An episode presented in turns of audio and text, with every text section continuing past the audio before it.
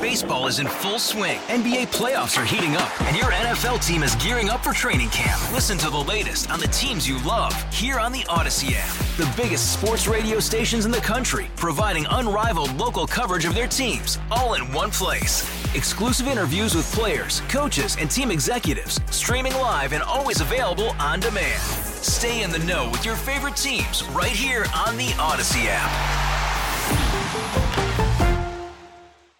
Welcome back, folks. We're joined by Jim LaCour, Louisiana Department of Wildlife and Fisheries State Wildlife uh, veteran, uh, veterinarian. Excuse me. We're talking about feral hogs. We move from marijuana to feral hogs now, Jim.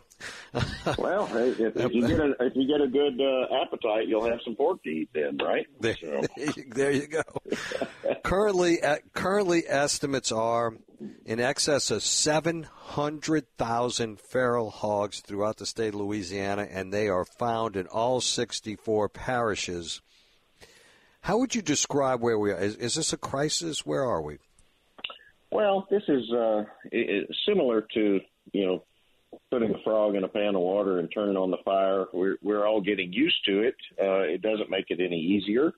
There are um, you know, a lot of people suffering from it. Farmers, of course, are, are taking a huge impact. The uh, the LSU Ag Center did a study in 2022 and estimated Louisiana row crop farmers are losing 91 million dollars a year to feral hog damage. Uh, of course, you have uh, landscaping that's torn up, golf courses, um, cemeteries, other you know municipal areas that are torn up as well as just private property. And, and uh, of course, it, it costs money to fix the damage from these hogs. So everybody's suffering from them. And the, there, there has been kind of a transition, right? I mean, the genetics of these hogs are changing. I mean, I've read some articles in some states they're talking about like super hogs. I mean, it's what, what's going well, on here? Yeah, that's uh, that was a popular press article about pigs in Canada uh, and crossing the borders, and and it's a little bit different. So um, we have uh, hogs that are sort of an amalgamation. Uh, they are hogs, some that have been free living, you know, for gener- many generations. There are um, escaped or released uh, domestic pigs. You know, back in the day, it was commonplace to uh, mark your pigs, you notch their ears and turn them out. And the old saying was root hog or die. And uh, they went and made a living, and you kept feeding them a little, and and you you know harvest a pig or sell one to the stockyard if you needed some money. Well, some of those just left and, and merged with these other wild hogs. And then you have a whole different beast, the the Russian or Eurasian wild boar, which is a completely different breed, it's still Sus scrofa, the same genus and species. It's just a, a different look of hog. They've got long noses, silver tip hair, and, and they get bigger and are more aggressive. And those were actually brought to North America um, mostly for for pen uh, hog hunts. So they put them in the pens, and of course, pigs escape from pens. And so what we're left with is a, a kind of a, a crossbred wild pig that has some domestic pig in it, some wild boar in it, and some just free ranging hog in it. So they are just they're omnivores. They eat anything that has a calorie in it. Uh, they are uh, made to survive. They're in the the coldest of environments. They are in the deserts. They're in marshes. They're in upland habitat. Uh, they can make a living anywhere, and uh, and that and they have a very high reproductive rate as well. So that makes them just the ultimate um, large mammal nuisance animal, basically. Uh, talk to us about the reproductive rate. How challenging is that?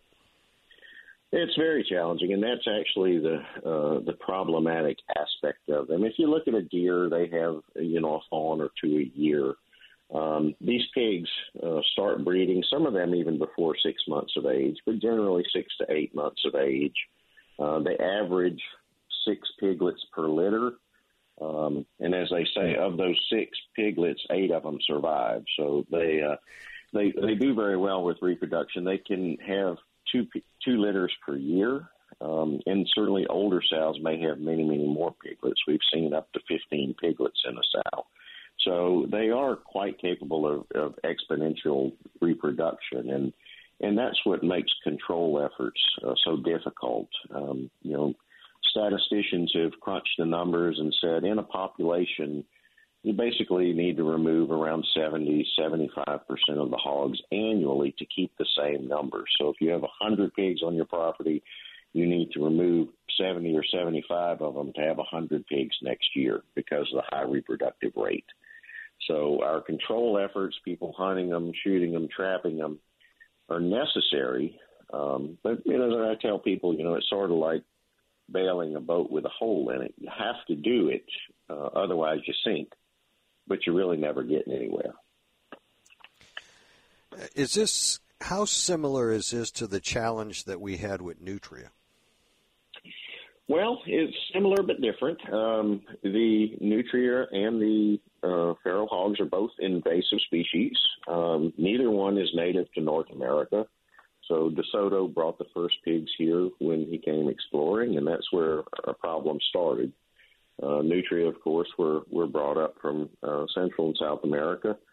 Um, the, the big difference there and, and where we see that is when you start talking about bounties and things like that.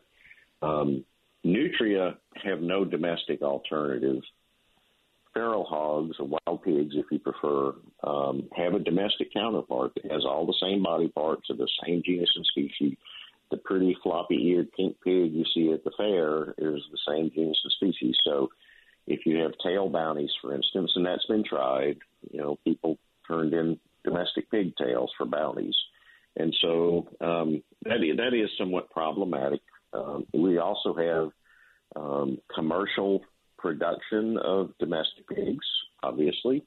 Everybody likes their pork, their bacon, and their, their tenderloins and what have you. Um, so we have a lot of disease worry uh, about diseases that are have been eradicated in domestic pigs being reintroduced by feral hogs, which have all of these diseases still. Yeah, in fact, I just got a text. Uh, hogs can make a living off a concrete pasture. That's right. That's right. And get fat on it. Don't forget that they'll get fat on it. So. Yeah. So what what is the answer here? Uh, it just more proactive eradication, more proactive hunting of, of these animals? Sure. The uh, you know, and, and until we get other methods, newer methods, uh, at this point we can shoot and trap. That's basically it. And for small properties, we get a lot of calls from, you know, small property owners um, that are having pig damage. And and probably the the best thing for those guys, unfortunately, is to fence their property because if you don't have large areas of land where you can do pig control, you can't keep them off. If you've got 10 acres and the pigs are tearing it up and you catch a few pigs or shoot a few pigs, they're just going to come right back in from the adjacent property. For so for smaller properties, fencing is probably the best thing you can do.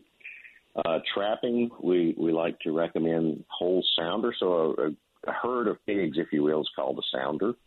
And uh, if you if you go to uh, to play uh, trivia one day, that might come in handy. That word, but uh, yep. so we we try to uh, ask people to do whole sounder trapping. So keep baiting the hogs until all of them go into the trap and then drop the gate on the trap because if you they're very very smart animals and if they see their their babies or their siblings get trapped the chance of getting them in a trap later on is pretty slim but you know in, intelligent trapping trying to catch as many hogs as possible combined with um, some night shooting and whatnot, um, day shooting, as you will, uh, is, is can help control the animals in the environment. But if you can't control very, very large properties, once again, they filter right back in. So it's just a never ending battle.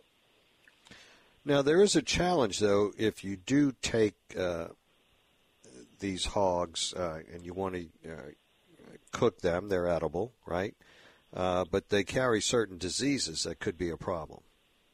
That's right. Yes. So uh, once again, compared to domestic pigs, which have are now raised a lot of them in confinement, they're, they're disease free from many of these diseases. They're communicable to humans. Uh, feral hogs still carry some diseases. Um, most notably swine brucellosis and trichinosis, which are contagious to humans. And um, so the swine brucellosis can be um, contagious to humans if you cut yourself while you're cleaning one of these pigs that has it. Uh, if you get the, any of the bodily fluids in your eyes or your mouth, or if you eat undercooked pork, uh, feral pork. And, and so we consider 165 degrees Fahrenheit a safe temperature to cook this meat to, and, and that will kill the trichinosis as well.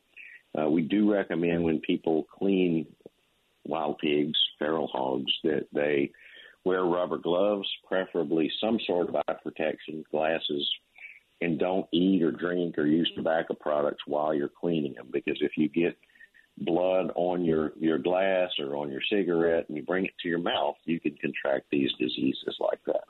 So uh, we we do recommend safety precautions for those who are going to consume the, the wild pigs. So, wearing of rubber gloves, protective eyewear, and, and, another warning you say is do not eat, drink, or use tobacco products when handling raw feral pork. And I guess Correct. that's because you can transfer more easily, right? Right. It more- just you you get it you get it on either the cigarette or the you know the tobacco if you're dipping or on your glass or your your can whatever and it'll run down to your lips and get into your mouth that way. And then also wash all coolers and utensils with hot soapy water and bleach uh, in the aftermath of utilizing uh, those things for storage as well as the cleaning of, of the pig and the hog. That's correct. Yes, sir. Um, I know y'all are tracking this. I mean, how many hogs are we taking out of the? Are we harvesting every year? Last year, uh, we got uh, the hunters now uh, harvested 393,000 according Wow. to our um, according to our survey. We have a, a hunter harvest survey that's been in place since the 70s. Uh, the, the feral hogs were added to that survey back in the early 2000s, and um, and we see we're averaging somewhere around there these days. The, the first year of COVID, actually, um, the survey showed that hunters killed 650,000 hogs, and uh, of course, people were not at work; they were at their camps. They had time, and, and that in, it resulted in an increase. Looking for something to do. Right, and, and actually, you know, our numbers now based our, our estimate of population is based on the harvest, and so now with these newer numbers, we're thinking our population is actually closer to a million hogs uh, in the state. Wow. So, and and the hog harvest is far exceeding uh, whitetail deer harvest these days. So, yeah, there's there's plenty of them out there still. Well, we'll check in with you periodically to see where we are. If I, I guess if I, it's fun to go shoot hogs. I've, I do it every year. Um, it's, they're getting smarter and smarter, though. I don't. You don't see them. I, I don't. I, I guess you got to get it uh, at nighttime. I don't see them as much during the day as I as I once did. Uh, Right. so, Well, uh, they are, are very smart animals, and when they have pressure, they will go nocturnal very rapidly. Yeah, absolutely. Well, thank you so much for joining us. Truly appreciate it. Jim LaCour, Louisiana Department of Wildlife and Fisheries State Wildlife Veterinarian. We'll be right back, folks. 504 260 1870 on the Aucoin Hart Jewelers Talk and Text line. Stay with us.